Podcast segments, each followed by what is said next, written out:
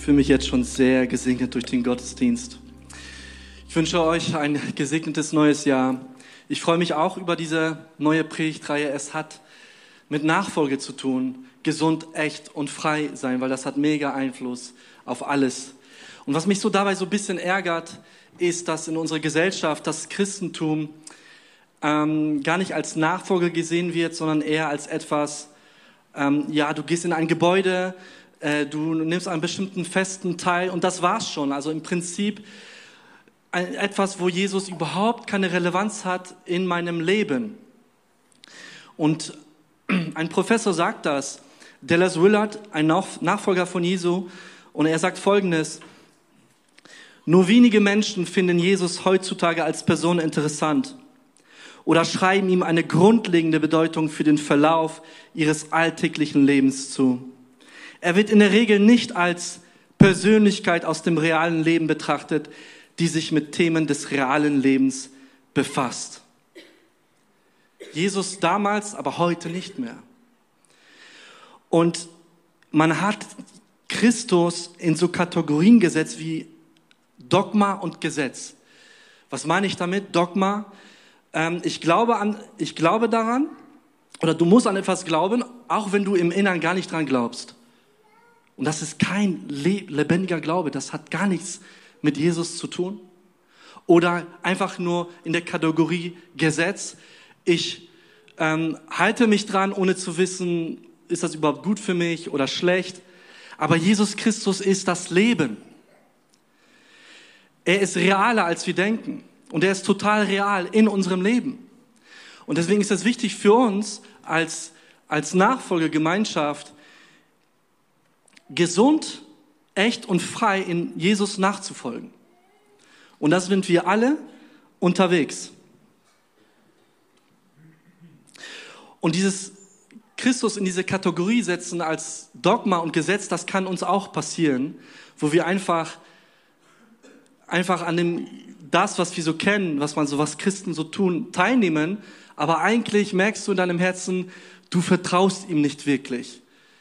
Ja? Oder ein anderes Beispiel, manche haben vielleicht dieses Bild von Christentum oder auch von Jesus. Ähm, wenn der Gottesdienst vorbei ist, gehst du nach Hause und Jesus wartet hier sieben Tage lang. Wann sind die wieder da? Wo sind die alle? Wann kommen die? Aber Jesus ist bei dir. Der ist realer, als wir denken.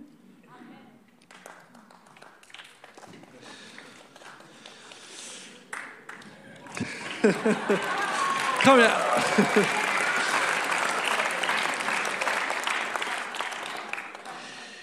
Ihr Lieben, ich ähm, lese euch einen Text vor, wo es darum geht, ähm, was es bedeutet, Jesus nachzufolgen und was es braucht. Johannes 1, 35 bis 39. Am nächsten Tag stand Johannes abermals da und zwei seiner Jünger. Und als er Jesus vorübergehen sah, sprach er, siehe, das ist Gottes Lamm. Und die zwei Jünger hörten ihn reden und folgten Jesus nach. Jesus aber wandte sich um und sah sie nachfolgen und sprach zu ihnen, was sucht ihr? Sie aber sprachen zu ihm, Rabbi, das heißt übersetzt Meister, wo wirst du bleiben? Er sprach zu ihnen, kommt und seht.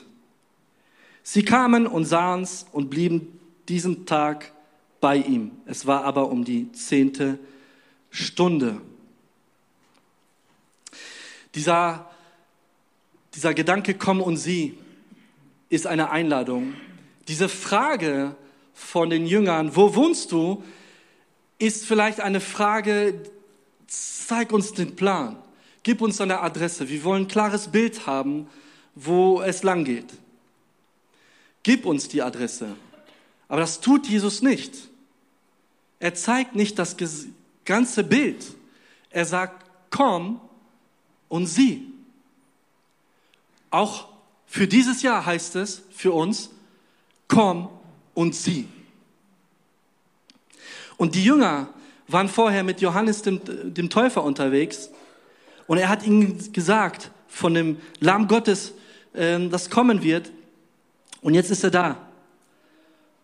Und sie haben, jetzt stellt euch vor, ihr seid einer der Jünger, ihr verbringt den allerersten Tag mit eurem neuen, neuen Rabbi und der Tag neigt sich dem Ende. Du möchtest schlafen gehen, aber du kannst nicht schlafen gehen, weil dieser Tag so, so krass war. Der erste Tag mit Jesus, komm und sieh. Und stell dir vor, du bist der Jünger und liegst jetzt im Bett, du willst dich hinlegen, aber du kannst nicht einschlafen. Du hast Gedanken. Und ich frage an euch, welche Gedanken hättet ihr? Welche Fragen hättet ihr?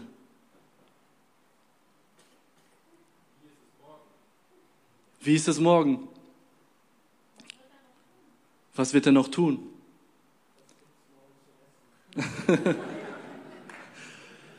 Vielleicht auch. Mit Sicherheit. Geht der Plan auf? Wo geht die Reise hin?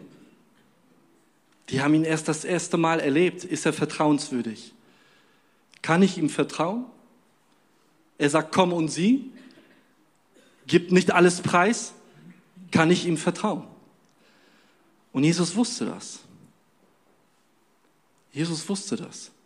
Und dann kommt gleich eine Geschichte, nur ein Tag später ist Jesus eingeladen auf eine Hochzeit. Und eine Hochzeit ist wie für uns auch damals für die Leute was ganz Besonderes. Das ist ein Riesenevent. Wenn da was schief läuft, erinnern sich die Leute daran. Wenn alles gut ist, reden die Leute darüber positiv. Und dass Jesus an, an einer, auf einer Hochzeit eingeladen ist, zeigt, dass er nicht komisch war, dass er mitten im Leben war, der Leute. Und wir werden gleich die Geschichte lesen, aber Jesus vollbringt hier das allererste Wunder und niemand ist krank, keiner ist dort gestorben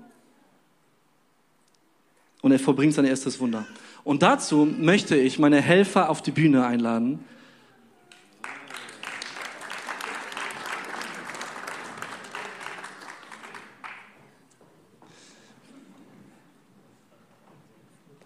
So, stellt euch vielleicht so hin. Jakob hierhin. Andrea. äh, Gerd hierhin. Okay. So, wir haben das nicht geprobt, aber das wird gut. Danke jetzt schon mal für eure Hilfe. Ähm, ich werde eine Geschichte lesen aus Johannes 2. Ähm, und während ich vorlese, werden diese fünf nette Protagonisten das pantomimisch darstellen.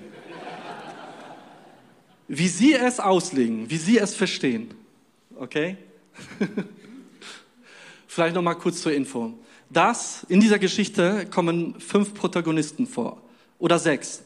Die Jünger, das seid ihr alle. Ihr müsst einfach nur beobachten. Okay? Bräutigam, das ist der Bräutigam, Speisemeister, der Diener, Maria und Jesus. Okay. Geht los. Drei Tage später war eine Hochzeit in Kana in Galiläa und die Mutter Jesu war dort. Jesus aber und seine Jünger waren auch zur Hochzeit eingeladen. Und als es an Wein mangelte, sagte die Mutter Jesu, sagte die Mutter Jesu zu ihm, sie haben keinen Wein mehr. Jesus sprach zu ihr, Frau, was habe ich mit dir zu tun? Meine Stunde ist noch nicht gekommen. Seine Mutter sagte zu den Dienern, was er euch sagt, das tut. Es waren dort aber sechs steinerne Wasserkrüge aufgestellt nach der Sitte der jüdischen Reinigung. Und jeder fasste zwei oder drei Maß. Jesus sprach zu ihnen, füllt die Wasserkrüge mit Wasser. Und sie füllten sie bis zum Rand. Und er sprach zu ihnen, schöpft nun und bringt es dem Speisemeister. Und sie brachten es den Speisemeister.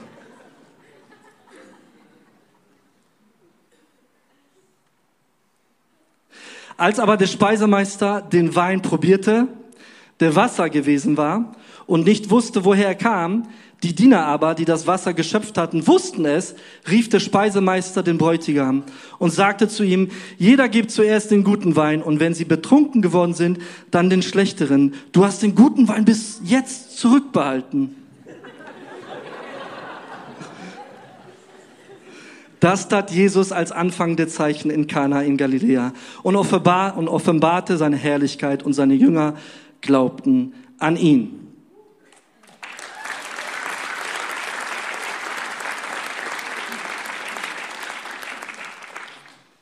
So, das ist der Bräutigam, das ist der Speisemeister. Die haben keine Ahnung, woher dieser Wein kommt. Die haben keine Ahnung. Hier bei dem Bräutigam stand viel auf dem Spiel, eine soziale Schande zu erleben. Wenn damals der Wein gefehlt hat auf einer Hochzeit, dann hat das ganze Dorf darüber geredet und du hattest einen komplett schlechten Ruf. Man wird sich daran erinnern. Jetzt überleg mal, das erste Wunder, niemand ist krank, keiner ist gestorben, aber hier ist der Bräutigam kurz davor, eine soziale Schande auf sich zu, zu erleben. Jesus bewahrt ihn davor. Das ist das erste Wunder. Der Bräutigam, ich weiß nicht, da stand sehr viel auf dem Spiel. Ich, ich äh, kann mich erinnern auf, an eine Hochzeit. Ähm, das Essen kam sehr, sehr spät. Die Leute hatten Hunger. Und es gab eine kleine Gruppe von Leuten, die draußen waren und haben Pizza bestellt. So, und wenn du, wenn ich an diese Hochzeit denke, denke ich an das. Ja? Aber hier war das viel schlimmer, weil hier hatte das noch mehr zu tun mit sozialer Schande und so weiter. Aber das Krasse dabei ist, er bekommt die Ehre von Jesus. Die Leute werden sich an ihn erinnern und an den Speisemeister, weil von ihm hängt das ab. Wird das gut oder nicht? Und ohne dass die das wissen, Jesus vollbringt ein Wunder, Wunder im Hintergrund. Was lernen wir daraus? Jesus hält die Fäden zusammen im Hintergrund, die wir manchmal gar nicht sehen. Die sehen wir manchmal nicht. Aber er ist da in unserem realen Leben. Er löst Probleme, von denen wir gar nichts wissen, dass die da sind oder kommen. Er ist großzügig, seine Güte ist im Überfluss da. Es ist der beste Wein, den die hier haben auf dieser Hochzeit. Es ist der beste Wein. Und Jesus spielt sich nicht auf und sagt, hey, übrigens, das war ich.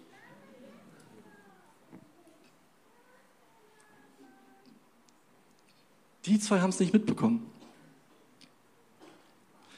Bei dem Speisemeister, er bekommt auch Ehre und Anerkennung, weil von ihm hing ab, wird das eine gute Hochzeit oder nicht. Der hat eine großen, große Verantwortung. So, aber was lernen wir auch vom Speisemeister? Er ist verwundert, er ist irritiert. Woher kommt der Wein? Das ist der beste Wein. So, und manchmal geht es uns so, dass uns Gutes dass wir Gottes Güte erleben, labeln das aber als Glück oder Zufall. Die können das hier nicht zuordnen, weil sie Jesus nicht kennen. Der Speisemeister ordnet es nicht zu. Das ist ein großes Fragezeichen. Und manchmal geht es uns Christen auch so. Gott tut Gutes in unserem Leben in Überfluss. Und manchmal sagen wir, ja, das ist Glück oder Zufall. Ich erinnere mich an unsere Hochzeit mit, äh, von meiner Frau. Wir mussten 30 Minuten zu der Location fahren. Was wir nicht wussten, während wir fahren, dass es dort die ganze Zeit regnet. Und wir hatten die Trauung draußen. Als wir angekommen sind, schien die Sonne. Nach der Trauung hat es geregnet und wir konnten reingehen. Glück? Nein. Gott ist gut. Und das müssen wir so benennen. Wenn ich sage Glück oder Zufall, steht das im luftleeren Raum. Wenn ich sage Gott danke dir, gibt es ihm die Ehre. So, und jetzt der Diener. Der macht einfach das, was Jesus, einfach, was Jesus sagt. Füllt die ganzen Krüge mit Wasser. Jetzt überleg mal, wenn du der Diener wärst, das ist Arbeit. Das waren mehrere Diener, die mussten Wasser holen. Das waren ungefähr 500 bis 700 Liter. Ordentlich. So. Und das Problem ist, dass wir manchmal limitieren, wir begrenzen Gottes Möglichkeiten, dass der eine oder andere vielleicht sagen würde, nee, das macht keinen Sinn, das ist unmöglich. Ja, und dann entsteht Panik oder Angst. Aber Jesus sagt, füllt die Krüge mit Wasser. So, und Jesus, das ist so klasse bei ihm, er geht mit der Natur so weit, so lange, so lange, bis die Natur gehen kann und dann schreitet er ein. Das heißt, Vertrauen hat auch was damit zu tun, bestimmte Schritte zu wagen und zu gehen. Und den Rest, das, was wir nicht imstande sind zu tun, macht Christus. Und wir geben ihm die Ehre. Das zu dem Diener. Maria. Jetzt wird spannend. Wenn ich, wir wechseln mal kurz in die Rolle Andrea und Jakob. Ja, Mama und Sohn. Ich musste ich glaube ich nicht fragen, aber ich, ich, ich, ich äh, stelle mal eine These auf. Ähm, Fakt ist, ihr kennt euch schon sehr, sehr lange. Ja? Niemand, der hier auf dieser Bühne steht, ist deinem Sohn so nahe wie du. Niemand. Du, er ist aufgewachsen in eurem Haus, du hast gesehen, wie er mit Problemen und Herausforderungen umgeht. Du kennst ihn. Und jetzt switchen wir wieder zu Maria und Jesus. Maria ließ sich nicht von dieser Aussage irritieren, Frau, was habe ich mit dir zu schaffen? Sie war die Erste, sie war die Erste, die das wahrgenommen hat, dass da kein Wein ist. Und sie war die Erste, die, die ist nicht zum Speisemeister gegangen, sondern zu Jesus, weil sie ihm das zugetraut hat, dass er ein Problem hat in einer ganz alltäglichen Situation mitten im Leben.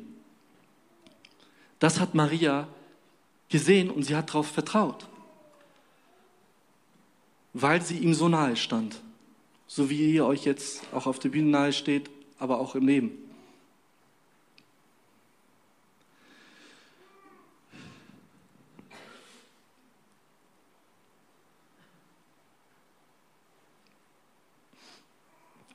In dieser Geschichte gibt es so viel zu sagen, aber ich glaube, den Punkt, den ich hier machen möchte, ist zwei Sachen. Auf Maria nochmal hinzuweisen. Sie steht ihm sehr nahe und sie vertraut, dass er eine Lösung hat. Und häufig ist das so in unserem Leben, wenn wir vor Herausforderungen stehen oder Problemen, dass wir vielleicht nicht in erster Linie es zutrauen, dass Christus eine Lösung hat. Seine Lösung sondern wir geraten in Panik und Sorge und versuchen alles andere zu machen, regen uns vielleicht auf, bis dann vielleicht der Moment dann kommt, ach, ich kann doch mal beten. Bei Maria war Jesus die erste Anlaufstelle, der eine Lösung hat für dieses Problem. Ihr könnt euch setzen. Vielen Dank.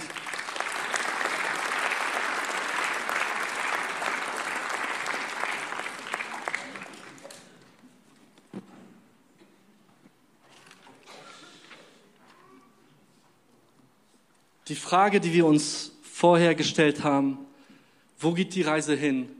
Ist er vertrauenswürdig? Und die Geschichte endet damit und seine Jünger glaubten an ihm. Wir erfahren nichts vom Bräutigam und Speisemeister, aber von den Jüngern. Sie glaubten an ihm. Jesus hat sich hier sehr, sehr schnell, es war nur ein Tag später, sehr schnell als vertrauenswürdig gezeigt. Er hat nicht lange gewartet, um sich vertrauenswürdig zu zeigen. Und Jesus ist, ist derjenige, der, der, seine, seine, der die Güte in Überfluss schenkt, der nicht darauf pocht, Ehre zu bekommen von Menschen. Bräutigam, Speisemeister hatten keine Ahnung. Und Jesus ließ es so stehen. Er tut Gutes im Hintergrund. Er ist der wahre Speisemeister. Wenn du das Bild nochmal vom Speisemeister nimmst, der Speisemeister von ihm hing einiges ab. Klappt die Hochzeit oder nicht? Wenn du jetzt an die Nachfolge Jesu denkst, und er ist der bessere Wein, er gibt Leben im Überfluss. Und wenn du jetzt nochmal daran denkst, ich folge ihm nach, dann sagt Jesus, es wird klappen. Vertrau mir. Das ist genial, wie Jesus Christus hier dargestellt wird. Wir haben so einen unglaublich, unglaublich großzügigen und, und guten und gütigen Gott, der mitten in unserem Leben ist.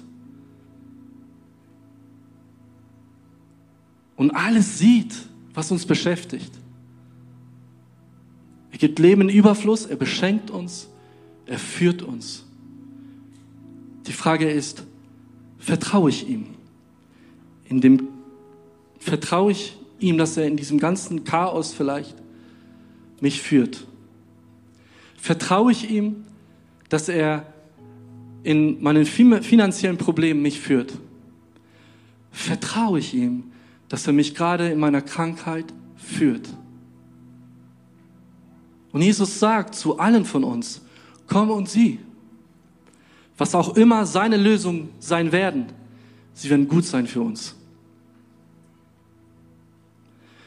Und es ist für uns total wichtig, in unserem Herzen aufzuräumen, weil wir folgen so vielen Götzen. Wir vertrauen in so viele Sachen, aber manchmal nicht in denjenigen, der vertrauenswürdig ist, Jesus Christus. Und wenn du nur eine Karte hast, die du im Leben setzen kannst, dann ist es klug, diese Karte, dein Leben voll und ganz auf Christus zu setzen, weil er uns nicht im Stich lassen wird. Lade ihn in allen deine, deine Lebensbereiche ein, in alle Events in deinem Leben. Wisst ihr, das erste Wunder geschah nicht an einem religiösen Ort, nicht im Tempel, mitten im Leben. Wenn wir Jesus in alle unsere Lebensbereiche einladen, passiert was. Da passiert was. Und wir dürfen ihn vertrauen. Und, mich, und ich möchte mit dem Bibeltext abschließen aus Johannes 20, 30 bis 31. Wisst ihr, dieses Wunder war für die Jünger. Aber Johannes, der das geschrieben hat, sagt, er hat das Evangelium geschrieben, damit wir glauben. Hört mal zu.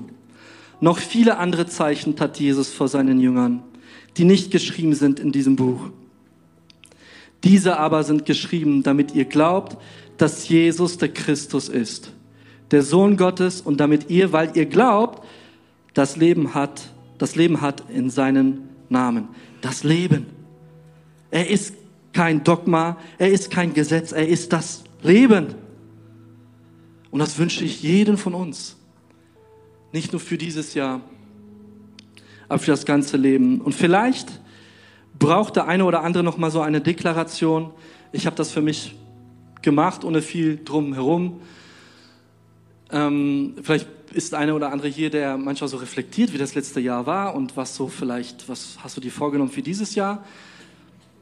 Und für dieses Jahr habe ich einfach nur gesagt, Jesus, ich will dir nachfolgen. Ich will von dir lernen. Du bist mein Lehrer, du bist mein Rabbi. Und ich will von dir lernen. Und vielleicht hilft es einem auch nochmal ganz bewusst zu deklarieren für dieses Jahr, ich möchte dir folgen.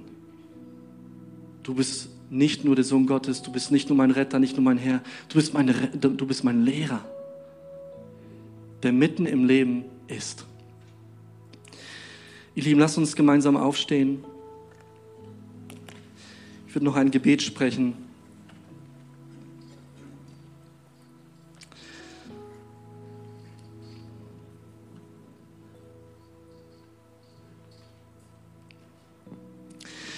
Jesus, ich danke dir so sehr, auch man sieht wieder in dieser Geschichte, wie großzügig du bist, wie herrlich du bist, wie wunderbar du bist, wie nah du an den Menschen bist und dich für Menschen interessierst.